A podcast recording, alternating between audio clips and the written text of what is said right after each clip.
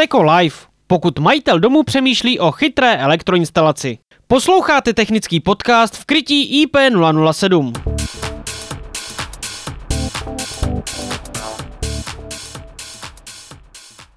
Na trhu existuje neuvěřitelné množství zařízení s nálepkou Smart, které však neřeší pokročilou formu automatizace. Zaměřme se raději na systém, který je schopen vyhovět všem našim požadavkům.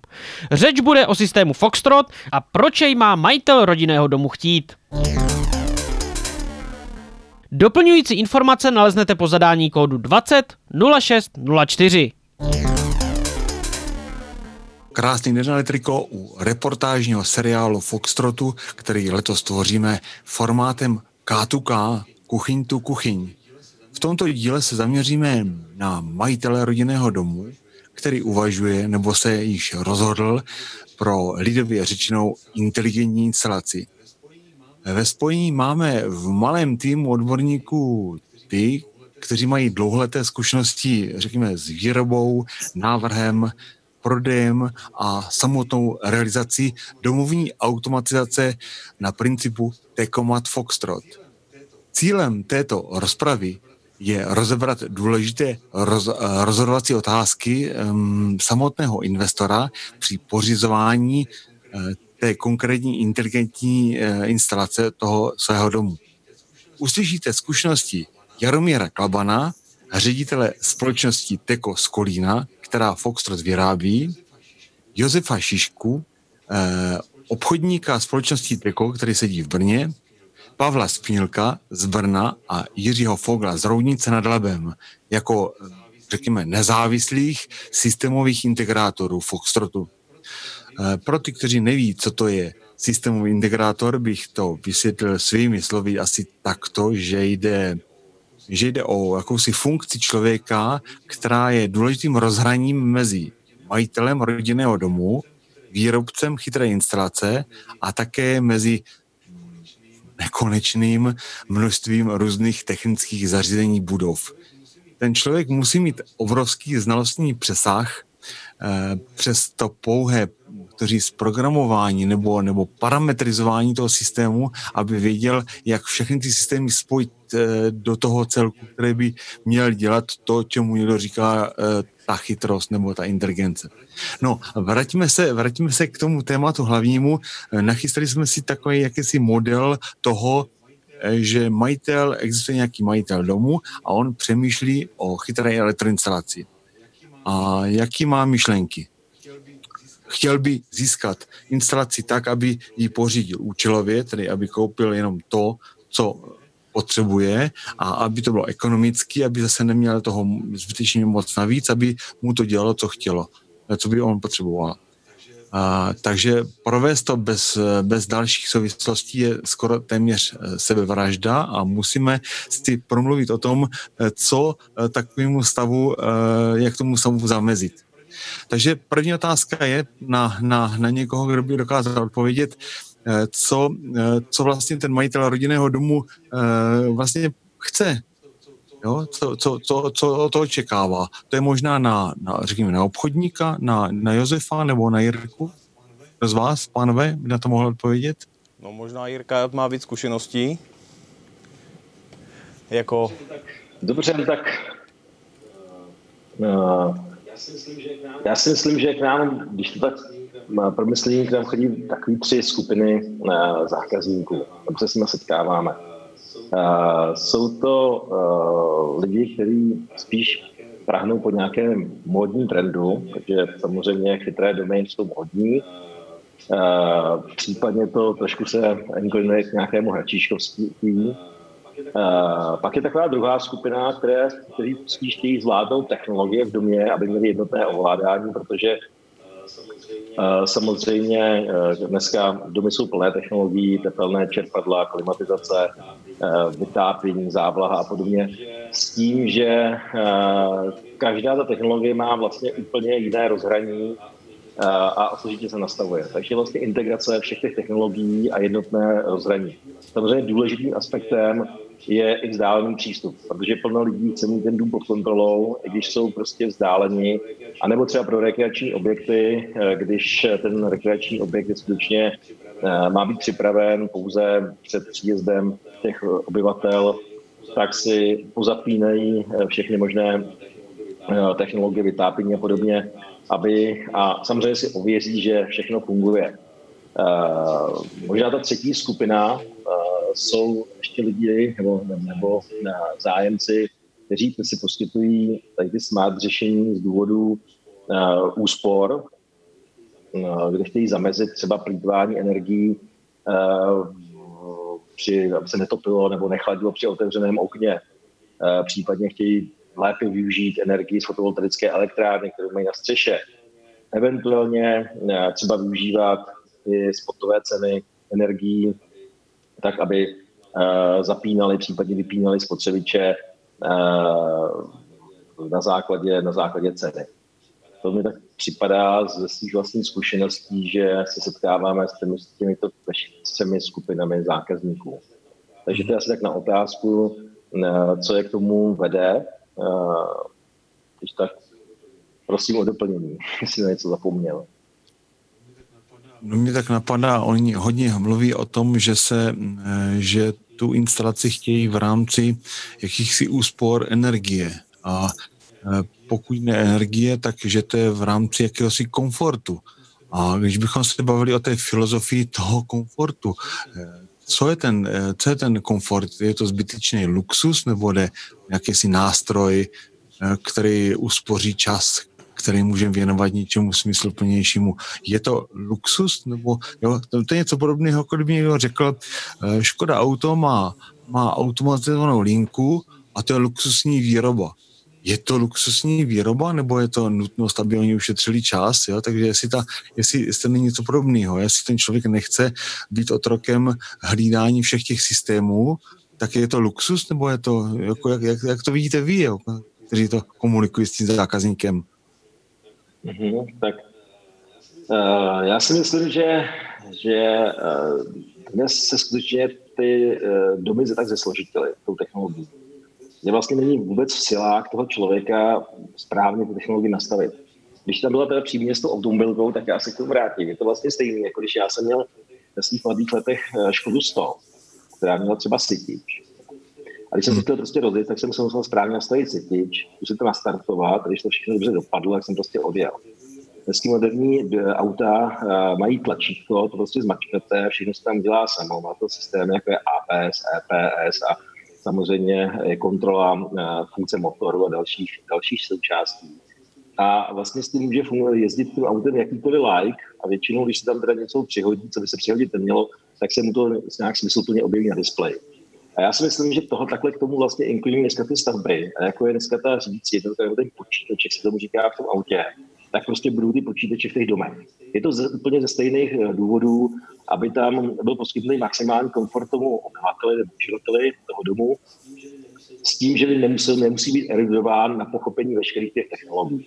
To si myslím, jako, že je největší, největší plus, uh, s tím, že uh, pochopitelně, jako je to v autech, myslím, že dneska i auto s třílitrovým motorem mělo menší spotřebu, než ta moje Škoda sto, tak takhle se vlastně chovají ty no, no, moderní domy, které jsou prošpikovány technologií a ta technologie je správně uřízená. Vlastně automaticky získáte úspory, aniž byste na to musel příliš jako přemýšlet. Takže měl by si, nebo měl by si uvědomit, ale mohl by ten, ten spotřebitel nebo ten investor do té chytré instalace uvažovat vlastně něco podobného, ten příměr s tím autem. Konec konců auto vlastně má uvnitř svého systému taky sběrnici, stejně jako ta chytrá instalace má taky sběrnici. Takže bychom se jako uživatelé měli zvyknout na ten dům, stejně jako na to auto, do kterého sedneme a jedeme. Takže i doma jdeme a žijeme svůj život a nestaráme se o technologie, tak to asi máme brát. No je to podobný, ale myslím, já si myslím, že vlastně to mělo vzniknout u výrobců. Jako ty auta taky jako nevznikly, nebo ty počítače se nedali do těch aut, protože by to někdo chtěl. Já si myslím, že ty uživatelé prostě nechtěli.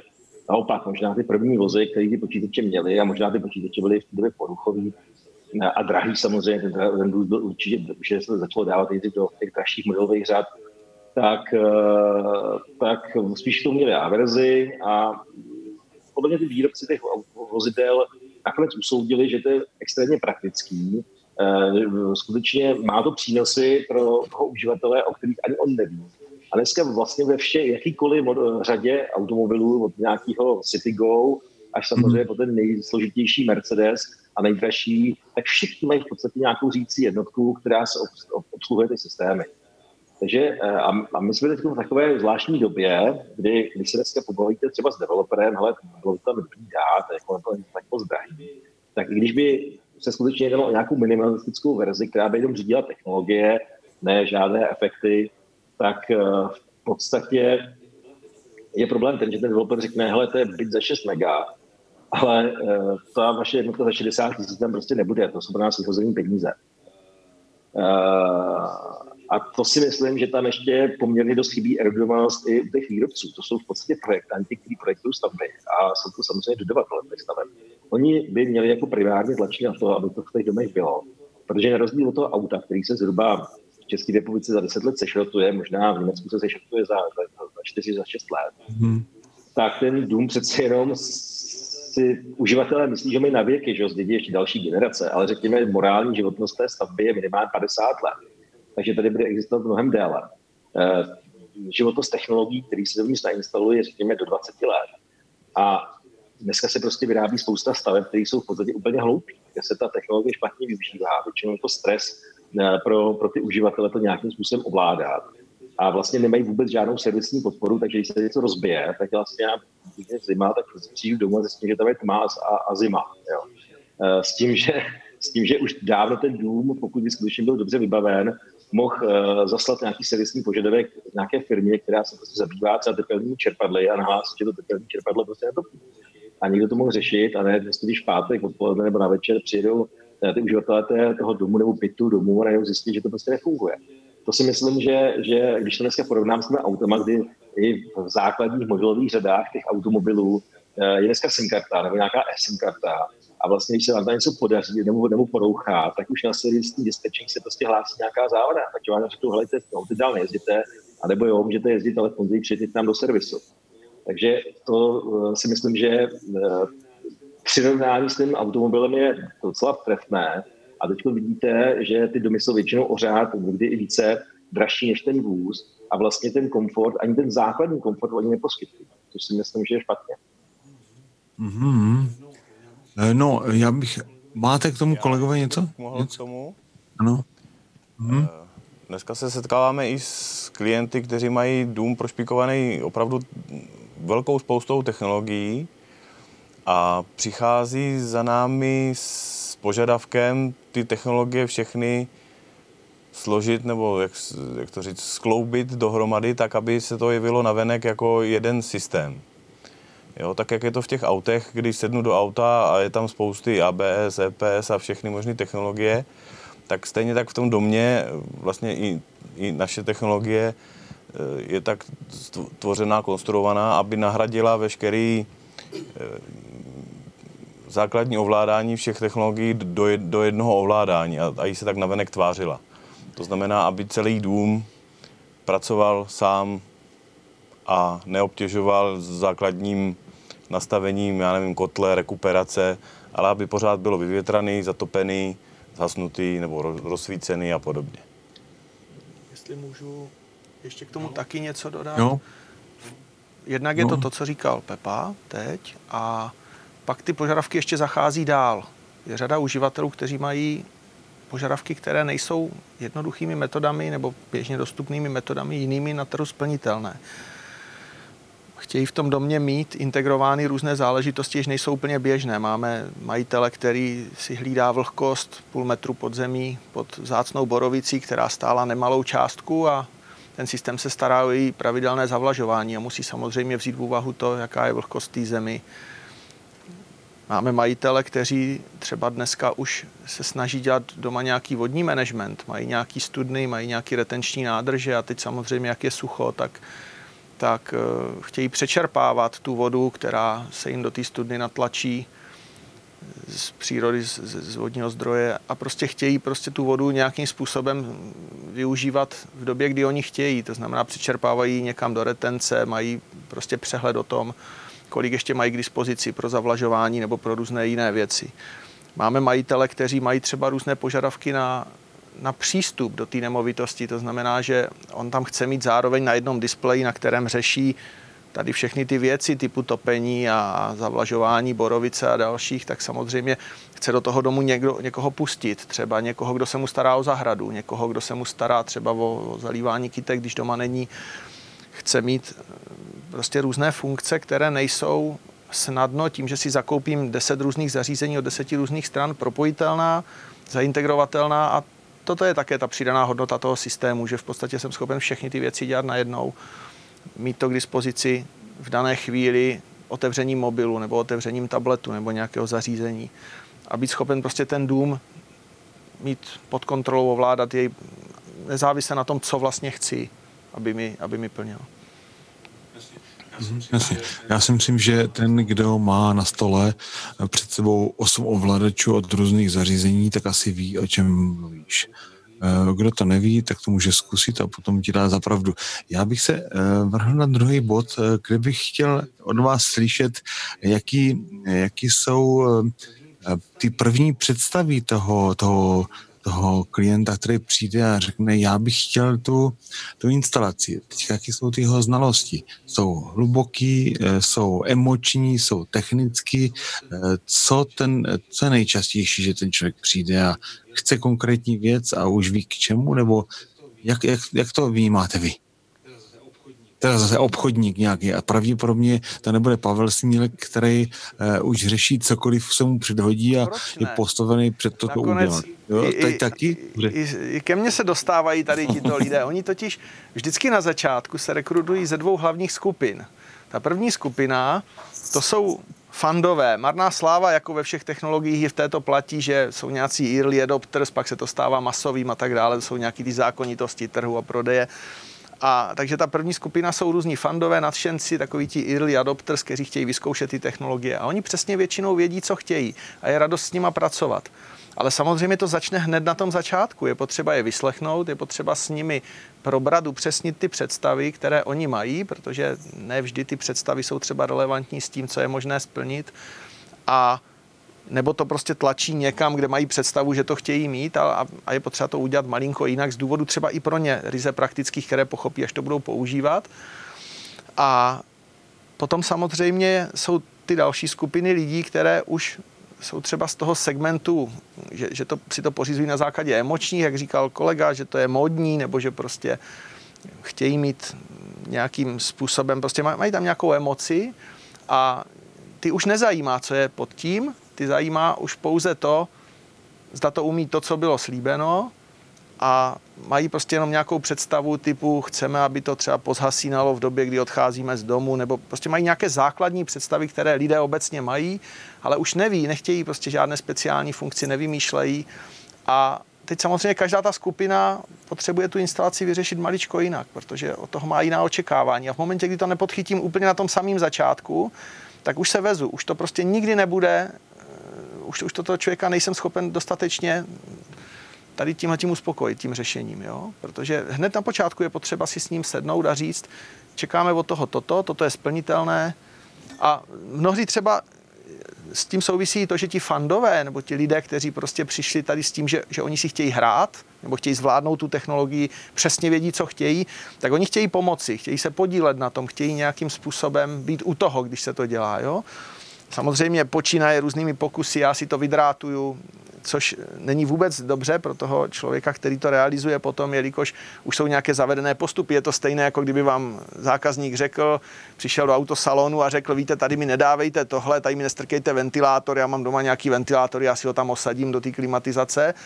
A, a ono mm-hmm. už se to dneska takto nedělá. Ale samozřejmě ten člověk může pomoct jinými způsoby, může pomoci ve fázi projekční, kdy prostě on přesně chce, kde chce mít jaký čidla umístěný, aby ho vzali třeba, když odchází z nějaké místnosti, to znamená umístění třeba různých detektorů, co přesně chce hlídat, jakým způsobem chce, aby to reagovalo, je schopen vám prostě upřesnit různé věci, které jsou specifické k tomu jeho domu. Jo? A tam je ta pomoc obrovská, protože vlastně ten dům se potom realizuje na základě té jeho představy a splní to ta jeho přání a, a tím výsledkem je spokojený zákazník. Takže tady je to zase naopak dobře. Jo? Tak, takže jako i ke mně se to dostane a je potřeba to hned z počátku. Není to jenom o té obchodnické fázi, kde prostě někdo přijde a řekne, stojí to tolik, vypadá to takto, tady máte letáček, nebo já nevím, nějaký jiný obchodní způsob, já nejsem typický obchodník, ale je to prostě i o té technické části, té konzultaci, která už na začátku v té obchodní fázi musí být, proto je dobré, když tam jedou oba ti lidé, i ten obchodník, který je schopen podat ty obchodní aspekty, i ten technik, který je schopen s tím zákazníkem projít toto. Tak tolik jenom tady k této části ode mě. Mirku, můžu ti do toho vstoupit dotazem, zda se potkali s takým zákazníkem. No já jsem slyšel, že je nějaká, nějaký chytrý dům, tak mě vysvětlete, co to vlastně je. Já to chci, ale nevím co. Pavel mluvil o těch, kteří vědí, co chtějí. No, je pravda, že, je pravda, že máme zkušenosti strašně široký. Chodí k nám samozřejmě zájemci, kteří uh, mají určitou představu. Kteří nastudovali sami. To jsou možná ta skupina, uh, o kterém hovořil Pavel. Uh, samozřejmě jsou tam lidi, kteří v tom vidí nějakou módní záležitost. Stavím si dům za patnáct milionů, tak tam prostě samozřejmě je dneska trendy. A načet jsem si a souhlasím s tím, uh, že je potřeba mít prostě chytrý dům, tak, tak to chci si pořídit, když absolutně nevím, o co tam vlastně jde. Pak máme ještě takové další zájemce, nebo t- lidi, kteří tam chodí, kteří už tu instalaci mají, kteří si vytvořili, nebo jim to někdo vytvořil. A chtějí to v podstatě nějakým způsobem updateovat, nebo předělat, nebo upravit. Prostě nejsem s tím úplně spokojený, nebo jim to nefunguje tak vlastně, jak si představovali. A dneska se časem samozřejmě dostávají i k tomu, že, že už si to vzdělali, dneska je mnohem víc informací, než bylo třeba před pěti lety, a oni řeknou, potřebuji to prostě od někoho předělat. Já, ta instalace nevyhovuje, neumí to, co to, co to umí, protože je pravda, že spousta instalací vznikla v podstatě na koleně. Spousta firm to zkusilo, i elektromontážních firm, se s tím nějak seznamovat a samozřejmě se svýma odbornýma schopnostmi se dostali do nějaké hloubky. A pokud ta hloubka byla příliš velká, tak samozřejmě se to tváří jak systém z devadesátých let, i ze svojí funkčností, ekonomičností a podobně. A samozřejmě pak to ten lidem přestane vyhovovat, protože dneska těch aplikací a dneska těch chytrých věcí začínají kávovary třeba nebo pračkou a oni vidí, že ta aplikace může vypadat úplně jinak a proč, to, proč ten můj dům se vlastně ovládá tak, jak se ovládá. Takže to je třeba další skupina, která se k nám dostává. Jinak samozřejmě říkám, a to bych tady chtěl podtrhnout, že strašně důležitý je s jakoukoliv tou skupinou si prostě vysvětlit ty očekávání, poslechnout si, s čím tam vlastně přichází. A, a říct si prostě na to nějaký vlastní názor, protože uh, typický je, že tam někdo přijde a řekne, já potřebuji chytrý dům, takže tam vlastně budu mít všude jako nějaký barevný světla, budou si nastavovat ty scény a ty odstíny a hlavně všude, aby to hrál ta hudba. Já říkám, mám, mám myslíte úplně jako vážně, třeba potřebujete mít na chodbě nebo ve slepě nebo na záchodě nějaký R G B světla a hlavně, aby to moc nestálo tak jako do sto padesát tisíc, tak říkám, no ale vy tady prostě používáte v podstatě úplně protichůdné věci na to, na to zadání. A tak to buď nedělejte vůbec, nebo to nějak musíte přehodnotit, protože prostě takto to fungovat nebude. A většina, nebo drtivá většina těch zájemců vlastně úplně popomíjí technologie. Jo. Oni řekli, no tak to tady nějak, jo, já jsem si tady koupil nějaký, nějakou chytrou klimatizaci nebo chytrý tepelný čerpadlo. Já říkám, co to znamená chytrý tepelný čerpadlo? A oni řekli, no to je tepelný čerpadlo, oni mi to prodali, tam nějaký modul, asi třicet tisíc to stálo navíc. A já mám takhle v telefonu, budu mít tu aplikaci. Jo. A já říkám, no tak... Víte, že to jako k tomu pak systému nepřipojíte. To je ten většinou ty tepelný tepel, čerpadel, vyhodíte basový modul, který bychom dokázali pak ovládat, komunikovat s ním. Je tam nějaký Wi-Fi modul, samozřejmě připojí se to k nějaké aplikaci, ale v svým podstatě to je dálkový ovládání od tepelného čerpadla, kdy, když se tam cokoliv vlastně stane nebo je potřeba přenastavit, tak to musí dělat ten uživatel přes mobilní aplikaci. A to samozřejmě jako naráží na to, že to povědomí je strašně špatné. A dokonce to povědomí nemají ani třeba projektanti, co projektují ty domy, nebo dokonce tu technologii do těch domů. Tam to vlastně v podstatě vzniká. My občas bojujeme absolutně nevhodně navrženými technologiemi, který, kde je tam absence rozhraní, anebo ty rozhraní třeba jsou strašně drahé. My jsme zrovna řešili jeden poměrně velký dům, kde je asi deset nebo dvanáct vnitřních klimatizačních jednotek. A každá ta vnitřní klimatizační jednotka musí mít svůj vlastní modbasový modul, který stojí asi sedm tisíc korun. Se prostě šit, debilní kabelář, to se všechno musí samozřejmě sít do jednoho místa. Takže vlastně v rozvodiči je celá jedna řada na vidliště jenom, jenom převodníků na modbas, jo, což samozřejmě řekneme tomu zákazníkovi, že jste se za tady zaplatil skoro za sto tisíc více náklady, kdybyste si tu technologii vybral jinou, a věřím tomu, že i někdoci mají, mají tu technologii uspokojivou i po estetické stránce, tak jste to prostě mohli řešit jakoby úplně, úplně lépe a, a chytře v podstatě. Takže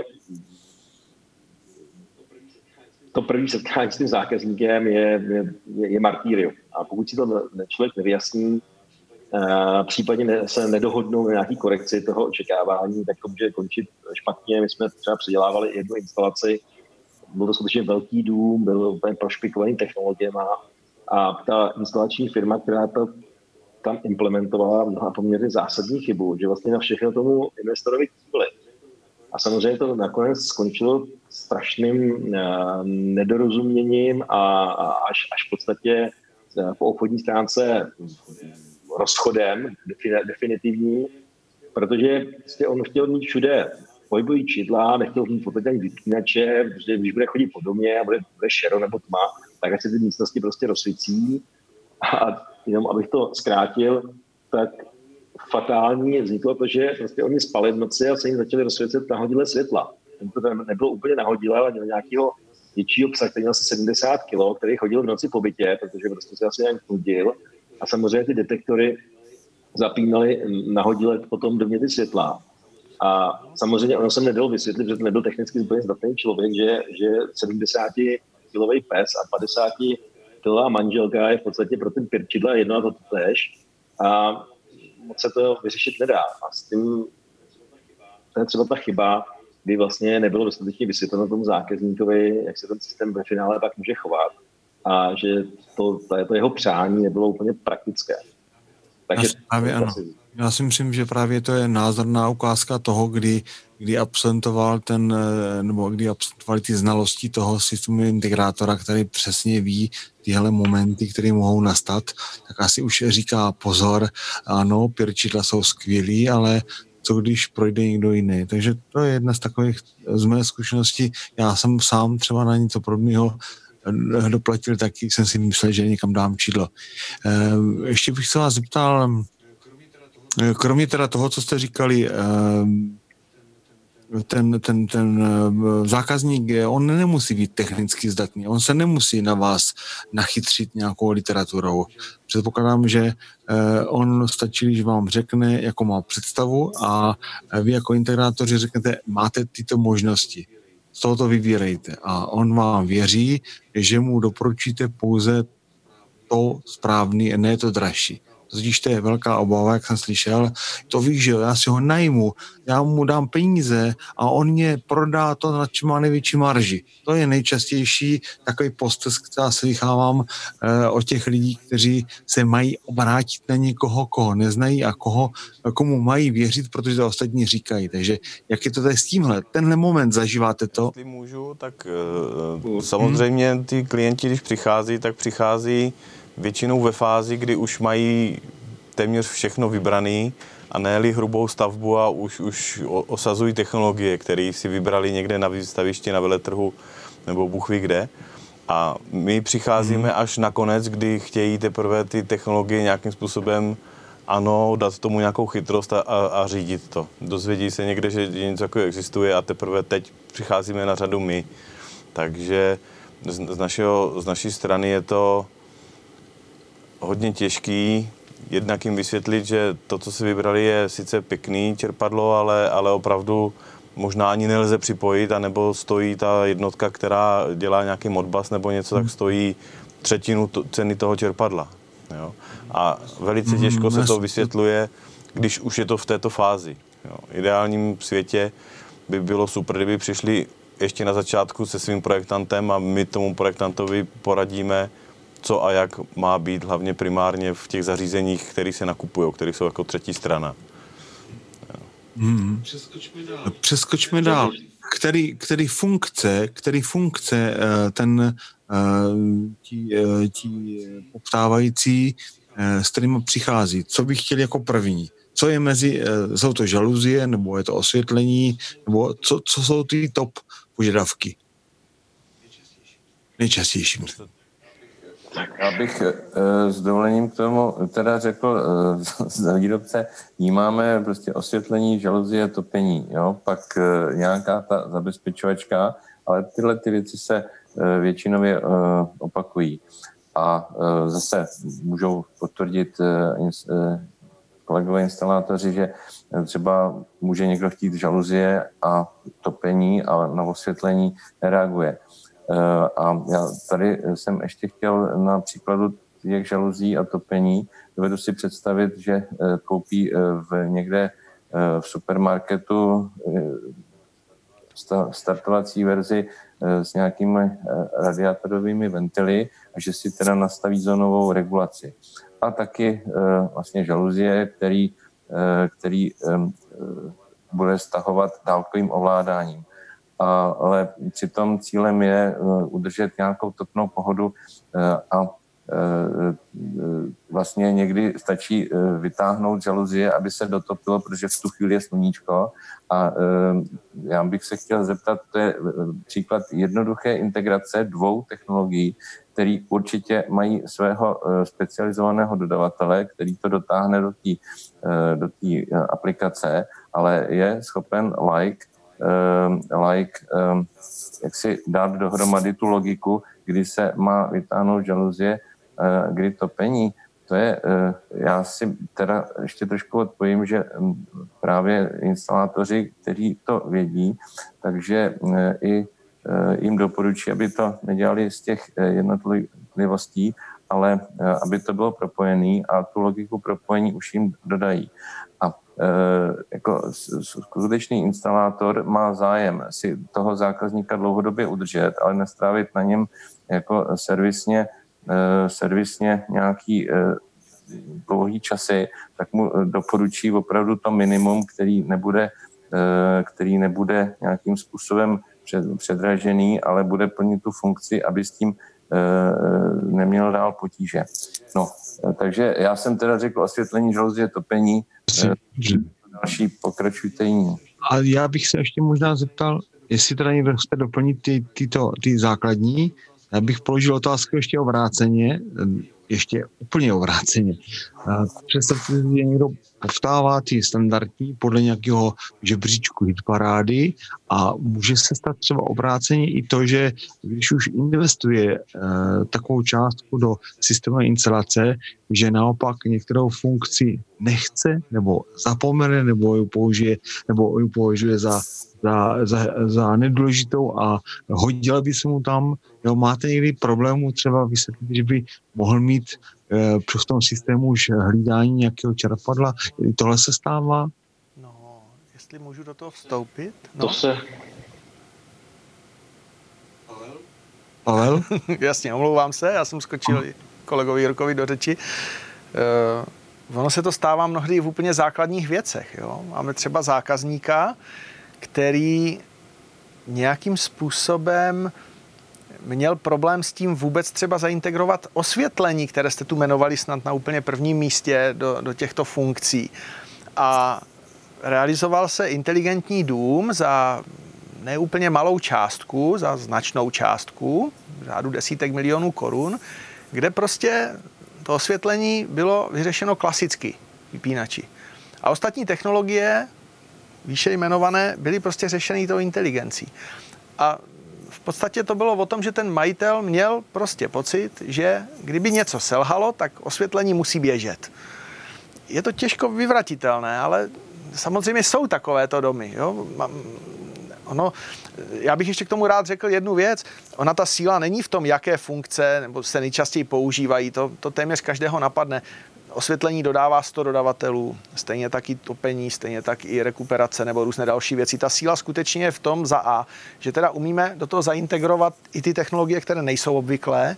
A tady bych třeba možná vypíchl asistivní technologie. Mnohdy bývá ten dům velmi užitečný lidem, kteří mají třeba nějaký handicap, Máme možnost třeba do tohoto integrovat to, že ten dům na vás může mluvit, že ten dům vám může některé věci dělat automaticky anebo na základě jiných gest, než je třeba světla na vypínač, ale můžete je mít prostě propojený na ovladač, na, na vozíku třeba, kterým se pohybujete po bytě, nebo prostě jsou to technologie, které pomáhají lidem, kteří nějakým způsobem mají problém něčeho dosáhnout, ovládání třeba určitých věcí, jo. A pak samozřejmě ta hlavní je v tom zaintegrovat všechny ty technologie tak, aby opravdu ten člověk měl jedno místo, přesně tak, jak Mirek teď drží v ruce tablet nebo mobil, mobil to je, tak prostě z jednoho místa umět ovládat všechny ty věci. Fakt ta síla není prostě v tom vyjmenovávání, které ty technologie se nejčastěji používají a které nejméně často, ale, ale prostě v tom, že, že se dají vlastně všechny vyřešit a všechny se dají vyřešit tak, aby i ten člověk, a třeba i ten člověk s tím handicapem, když už ho používám jako příklad, měl na vozíčku prostě ovladač a s tím ovladačem si zmáčku to, co chce, a to, co on chce, potřebuje, se v tom domě stalo. Nehledě na to, že se může stát dalších deset věcí, na které vůbec nemusí šahat a které běží, aniž on se tomu musí věnovat. Pro ně je to obrovská pomoc. Na rozdíl od normálního člověka má prostě třeba omezené možnosti pohybu nebo, nebo zvládání třeba různých věcí a, a může mu to velmi pomoct. Tolik jenom k tomuto. Tak, Jarku. Možná ještě můžu... No, Jirko. Hm. Já tak se ještě můžu doplnit já. Tak uh, máme podobnou zkušenost. Tak samozřejmě jsou tam takové ty základní technologie, kde jsou tedy masírované, že, uh, že samozřejmě nějaké osvětlení, uh, vytápění, s tím se dá dobře, dobře řídit. Uh, v neposlední řadě jsem chodil k nám, že tam hlavně chtějí scény, byť samozřejmě předtím jako nevědí, co to je. Chtějí samozřejmě řešit kamery, případně nějaké audio.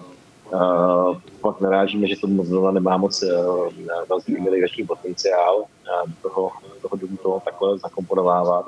Ale na co vůbec nemyslí, jsou právě technologie. Když my máme takovou jakoby svatou čtyřku, když říkáme, určitě tam zaintegrujete to topení, chlazení, větrání, jsou to čtyři věci, které jsou poměrně intenzivně provázané. A jestli tam prostě ten uživatel chce mít bezproblémové fungování a hlavně, hlavně životní prostředí v tom, tom domě, tak tohle to by mě pokryjí vždycky. A pak samozřejmě ještě narážíme na to, že ten dodavatel, když, když vlastně přistupuje se k té realizaci, tak zjistíme, že tu je tam řízení záblahy, tu je tam řízení nějakého bazénu, tu je tam řízení nějakých čerpadel. A teď ty dodavatelé, ty technologie to odmítají prostě nedodat. Jo? Takže tam ještě narážíme na to, že pak tam skutečně vznikají nějaké separátní systémy, kteří tam většinou si vynutí ten dodavatel teď ty technologie, odmítne to zprovoznit bez, bez, bez tého krabičky a ta většinou má taky nový integrační potenciál, takže je to pro investor, jestli se rozhodne tam takovouhle krabičku ponechat nebo to nechat prostě na nás. Samozřejmě ještě vtipné je, že vlastně součet všech krabiček, které jsou tam jako proprietární řídící jednotky, tak většinou tam utrácí mnohem víc peněz, než za celé chytré vybavení toho, toho centrálního rozvodiče. Aspoň takovéhle máme zkušenosti. Hmm. No, tam já bych s dovolením ještě za výrobce řekl, že ten systém Foxtrot děláme tak, aby byl opravdu univerzální a rozšiřitelný, protože v praxi se ukazuje i to, že když si ověří na několika, tře, třeba třech provozních souborech, že to je, že to je jako dobrý a začala jedna vila na ostrově Korfu třema technologiema, skončila asi čtrnácti. Takže je potřeba, aby ten systém byl i rostoucí v čase. Konec. Dobře. To jsme viděli, to jsme měli výčet různých funkcí, k tomu bychom se mohli vrátit v jiném dílu, ale já tady mám ještě ten základní bod, ten, který, o kterém se hrozně diskutuje, to je ne, nechci říct návratnost, ale spíš životnost té systémové instalace. Tady bych rozdělil dvě věci, že je životnost systémové instalace, teda toho, co nám tu budovu řídí, a potom ještě existuje jedna životnost, o které už se míň mluví, a to je životnost těch, těch zařízení, které jsou k té instalaci připojeny. A já bych možná využil, využil bych jednoho dotazu mého, mého kamaráda, kterého všichni známe, i Jana Hájka, který někdy před čtyřmi měsíci se mě na toto ptal. On je sám uživatel, on není žádný prodejce, on je pouze uživatel chytré instalace nějakých, já nevím, skoro deset roků. A on se mě zeptal, jaká je vlastně životnost a jak se s tím zachází. Zkusme se ho zeptat, zkusíme, zkusíme utečit. On Hájek, jo? Jestli to zvedne, teda doufám, že... Ano. Honzo? Přijem, jsem na příjmu. E, prosím tě, mohl bys nám zopakovat e, tu, ty jsi, ty jsi vlastně uživatel systému instalace už skoro deset roků a máš nějakou, e, máš nějakou e, značku, která e, zmizela z trhu, nebo jak, jak to? Já jsem se to ptal. No, mám, mám, mám, systém, mám hmm. systém vlastně od značky, který, pro který ukončila víceméně podporu a nějak ho dál nerozvíjí a snaží se k němu v současné době spíš už ani nehlásit. Jo? A tak mě by zajímalo jedna věc, jak je to vlastně u jiných systémů, jak je zajištěno vlastně pro zákazníky, jaká je míra jistoty nebo, nebo záruk, že třeba po deseti, po dvaceti letech, po té, co se zákazník pro ten daný systém rozhodne, tak že se najde někdo, kdo dokáže ty jeho problémy vyřešit a nebude vlastně zákazník nucený hledat nějaký pamětníky, který budou mít ještě někde stažený ovládací, ovládací softwary a budou ochotní mu ten systém oživit. Nebo lépe řečeno, jak je ten systém připravený na to, že vlastně skončí jeho morální životnost a aby ten klient vlastně nemusel kompletně překopávat celý dům.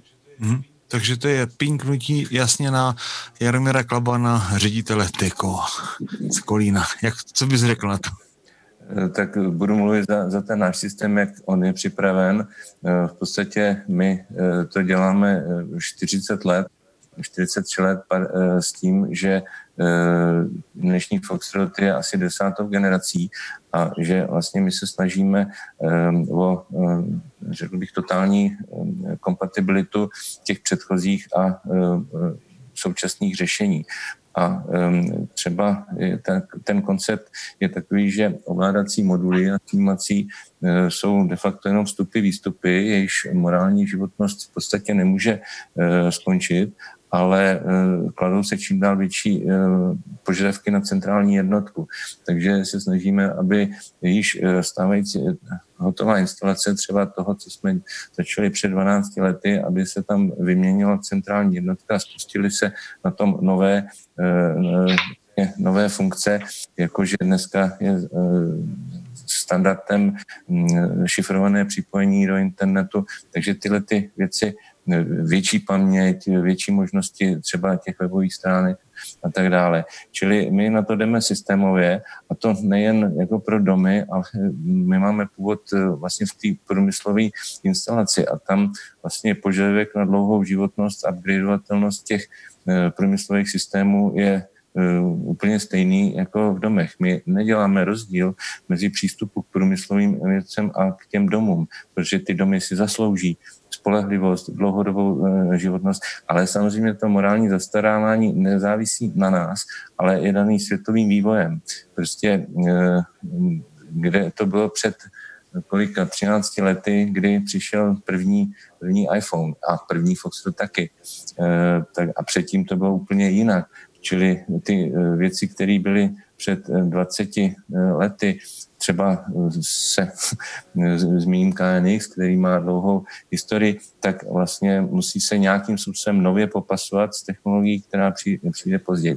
Takže to je jenom tak k systémovému přístupu a možná pro české uživatele i to, že jsme česká firma, protože pokud začneme, si teda někdo koupí levný čínský produkt, jak je to skvělý, tak on se vlastně nemůže výrobce nebo nějakého servisního technika vůbec zeptat, když to instaluje poprvé, na to už teda po deseti letech. Hmm. Honzo, máš ještě nějaký dotaz na Jarka?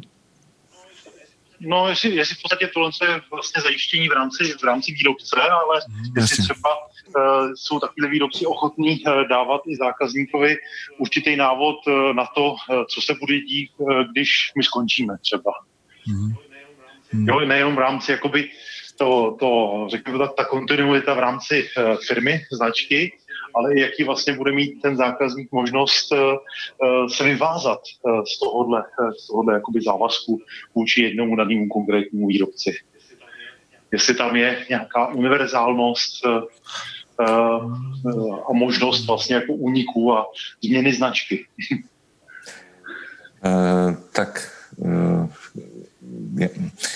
Ještě bych řekl toliko, že vlastně... Jestli bych no. mohl do toho skočit, pokud ano. do toho mohl skočit, tak tam to rozdělme na dvě věci.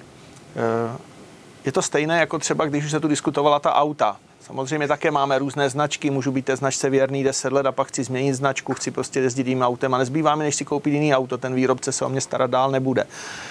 Samozřejmě třeba tady ten Techomat Foxtrot má určitou výhodu, že ta kontinuita je skutečně zajištěna dlouhodobě firmou, která tady působí řadu let a, a nějakým způsobem skutečně je schopna třeba dodat i centrály staré, neříkám desítky let, ale, ale prostě patnáct třeba nebo i více let. A je schopná je vyrobit. Nehledě na to, že díky té morální zastaralosti je opravdu výhodnější si dneska koupit novou centrálu, přesně jak to Jarek řekl. A, ale já bych to rozdělil ještě obecně. Vždycky u téhleté instalace v tom domě vidíme dvě věci. Je ta, ta první věc jsou ty základy, to znamená, někde mám nějaký technologický rozvaděč, někde mám nějaké sběrnice, někde mám nějaké přípravy, nějaká světla, nějaká tlačítka, nějaké prostě věci. A ta jsou velmi obdobná nebo prakticky stejná. Tady tyto věci jsou stejné u všech těch instalací. A to druhé je pak ta samotná technologie, ty jednotky toho daného výrobce, třeba toho Foxtrotu nebo, nebo nějaké jiné konkurenční technologie. A ty lze vyměnit. Takže i když tu podporu nemám, i když prostě třeba nejsem schopen v rámci té technologie pokračovat s tím daným dodavatelem, tak můžu v krajním případě prostě říct si dobře, tak tady vyměníme ta střeva v tom rozvaděči, tady vyměníme třeba já nevím, vypínače nebo různá zařízení, ale ten zbytek nám zbude. To znamená, ta investice celá není ztracena. Je prostě pouze otázkou toho dalšího integrátora, té další firmy, té, toho dalšího prostě, kdo přijde, zda je schopen se s tím popasovat. Takže tady jako není, není to až tak, že se to musí všechno vytrhat ze zdi a začít úplně znovu. Tak, jo? Není, nebývá to až tak kritický. A pak samozřejmě je to také o tom, že ten trh se musí vyčistit, musí prostě fungovat nějakým standardním způsobem, tak jak je to u ostatních technologií. Přece jenom není zde ještě v této zemi úplně dobrým zvykem, aby všichni, na které se obrátí ten zákazník, fungovali tak, že jsou schopni garantovat nějaké věci. Ano, hodně se tu hledí i třeba na, na čínský výrobky, na, na, na cenové aspekty a na další a pomíjí se zatím ta dlouhodobá garance toho, že tady za tři roky nemusí ten výrobek být dál. Ale to není jenom otázka těchto instalací. Úplně stejně jsme na tom v internetových technologiích, kde si můžu buď koupit neznačkový čínský router za tři stovky, anebo značkový, jehož výrobce deset let dodává firmware, nebo patnáct let, třeba Mikrotik, nebo jiné řešení, to je jedno. A vždy jako zákazník musím zvážit u každé té technologie, co chci, zda chci tu dlouhodobou podporu, anebo zda prostě chci tu cenu, jo? Ale jenom si říci, že teda jsem, jsem vázán, ale ne až absolutně k tomu dodavateli. Já bych chtěl jenom, já bych chtěl jenom jakoby doplnit, jo? Protože já samozřejmě, když jsem tohleto rozhodnutí dělal, tak celý, celý ten systém je udělaný tak, aby nepotřeboval chytrou instalaci, abych všechno mohl ovládat i za pomoci prostě relátek a jednoduchých vlastně vstupů. A právě si myslím, že tady je trošku ošidný třeba argumentovat pro, pro tu systémovou instalaci v domě právě třeba tou výhodou úspory kabeláže, protože právě tím, když si to udělám přesně tu, jenom tu nutnou, nutnou kabeláž a napájecí linii a sběrnici jenom pro ten systém, tak potom vlastně ztrácím ten komfort, protože pak budu muset vlastně vyměnit všechny, všechny prvky, které jsou na té sběrnici posazený nebo sehnat někoho, kdo mi je přeprogramuje tak, aby si povídali s jiným výrobcem. Takže mně přijde spíš to, že je dobrý jakoby se držet, držet té klasické drátařiny, udělat si vlastně hvězdicové rozvody z každého rozvaděče a mít to jakoby připravený na tu situaci, která v tom nejlepším případě nikdy nastane, že místo chytrý instalace si tam dám stýkače a relátka do toho rozvaděče. Uh, jasně. Honzo, já, já, tě, já tě zkrátím. Ty, za, ty začal totiž další téma, který je na další hodinu a to my dáváme, protože se musíme vejít, ale rozhodně to budeme evidovat a v dalších dílech se na tohle určitě zaměříme. Já bych, Honzo, já ti poděkuju, to byl Jan Hájek z Prahy po telefonu. A teďka bych se ještě zeptal Jarka Klabana na, k, téhle, k, téhle, k tomu tohle téma. Fox, nebo Teco, Teco vyrábí Techomat. To je průmyslová, průmyslový zařízení, který dáváte pro velké organizace, pro České dráhy a pro další velké kolosy, kde musíte zajišťovat stoprocentní funkčnost. Pokud říkám to špatně, tak mě oprav. A teď moje otázka je, vyrábí, vyrábíte Foxtrot ve stejné kvalitě, nebo to děláte jako, jako se dělají, dělají se vrtačky profi a dělají se vrtačky té stejné značky pro hobby markety? Je tam taky taková diference, nebo jo, jestli mě rozumíš, jako máte komentátory takový, takový, na tohle odpověz. Ne, Foxtrot, který si dáte do bytu na jenom domácí instalaci, tak se dává kamkoliv na řízení kotle šest megawattů. Prostě ne, rozdíl neděláme a není ani důvod. Je to jedna technologie spolehlivá a dneska v nějakým jiným provedení se cena jako nesníží, respektive spíš by to byly vyšší náklady, vlastně dělat to samý nějak dvakrát pro různý provedení. Ne, jo, dobrý. Opravdu promysl. To mi stačí. Jdeme, pánové, do finále. Poslední bod, ten zásadní. Slyšeli jsme spoustu informací, spoustu toho, co je možný, jak to udělat, ale nezaznělo to to zásadní, jak ten spotřebitel by měl vlastně začít. Jaká, jak je ten správný postup, aby on ušetřil čas, ušetřil peníze, aby dostal to, co potřebuje, a samozřejmě, aby ten jeho protějšek, který zpravidla ten systémový integrátor a ten, kdo mu to nabízí, taky nezešedivěl něčím, nějakýma požadavkama, jako Pavel Spílek dokáže být kouzelník. Takže, pánové, kdo byste řekl návrh takového ideálního postupu? Jestli můžu já, tak ideální hmm. samozřejmě je, když si klient sedne a napíše si na á čtyři papír vlastními slovy, co od toho očekává, ale napíše si, ne, ne že to sdělí, ale napíše si, protože přeci jenom ten Ta, to psané přání je jiný než, než to myšlené, jo? Formulovat správně, co chci, co očekávám. A s tím samozřejmě přijít potom buď přímo k nám, anebo za svým architektem, projektantem, který by z toho měl začít tvořit projekt a návrh celý, celé instalace. To je ideální stav za mě. Bych ještě ze výrobce řekl a doporučil integrátorům i těm uh, uh, uživatelům, aby si sepsali i tohleto do smlouvy, nejen co chtějí od toho, co očekávají, ale co také ve smlouvě není, respektive co v tom, uh, co není obsaženo. Protože na, uh, v průmyslu, dejme tomu, ten zákazník ví, co chce, je erudovaný, ale v domácnosti to jsou lajkové, kteří se domnívají, a, a, e, takže potom často bývají nedorozumění, no to ještě mělo být v tom a, a to ne, to jsme si nedohodli, takže když to není písemně, je to špatně. Jo, a ještě, ještě, ještě jedna věc, do, do té smlouvy, když o tom hovoříme, tak si dát i, i věc, že e, by člověk měl na konci chtít dokumentaci skutečného provedení a v ideálním případě zdrojový kód celého programu, celé té chytré instalace. Protože bez něho potom budoucí zásahy a servis je velmi obtížný pro kohokoliv. Hmm. Jiří Fogl má taky... Má taky... Tak jestli, jestli, jestli můžu z vlastní zkušenosti, je tak úplně nejzásadnější. A teď se možná bych to rozdělil na dvě, na dvě skupiny. Už jsou to koncoví zákazníci, to jsou skutečně ty lidičky, co v tom nakonec budou bydlet, tak pro ně alfa omega by natrefili na osvíceného projektanta. Osvícený projektant, myslím toho domu celého, by, nebo architekt, by měl prostě přizvat na nějakou koordinační schůzku prostě systémového integrátora, který prostě si sedne ze všemi dodavatelé technologií, nebo potenciálníma projektantama technologií. A vlastně to vyladí tak, aby, aby to bylo ekonomické a aby to bylo funkční pro toho zákazníka.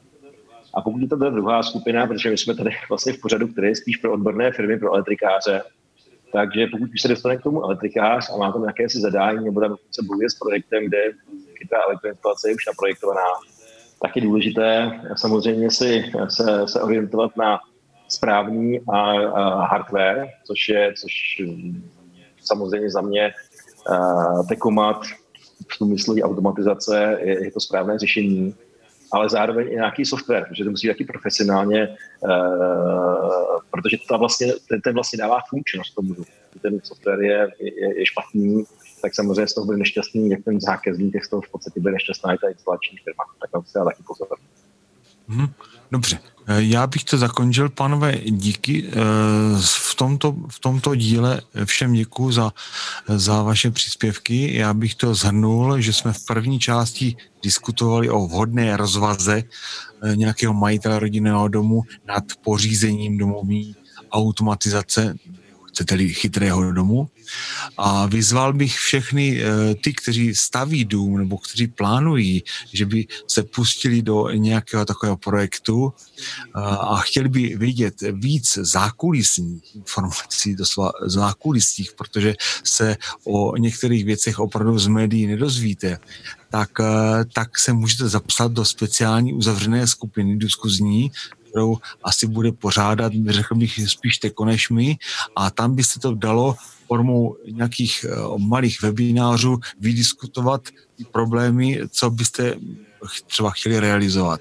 Najdete ten, ten formulář nebo tu možnost zapsat, najdete na adrese elektrika.cz lomeno Foxtrot pomlčka doma. Tím bych, šel, tím bych chtěl za všechny všem poděkovat a u další části, která se bude věnovat dalšímu spektru použití Foxtrotu, se budeme těšit. Na shledanou. Hezký den.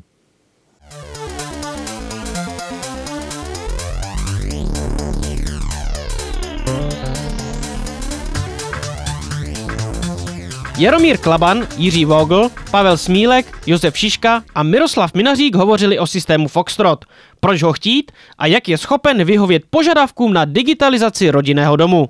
Doplňující informace naleznete po zadání kódu dvacet nula šest nula čtyři.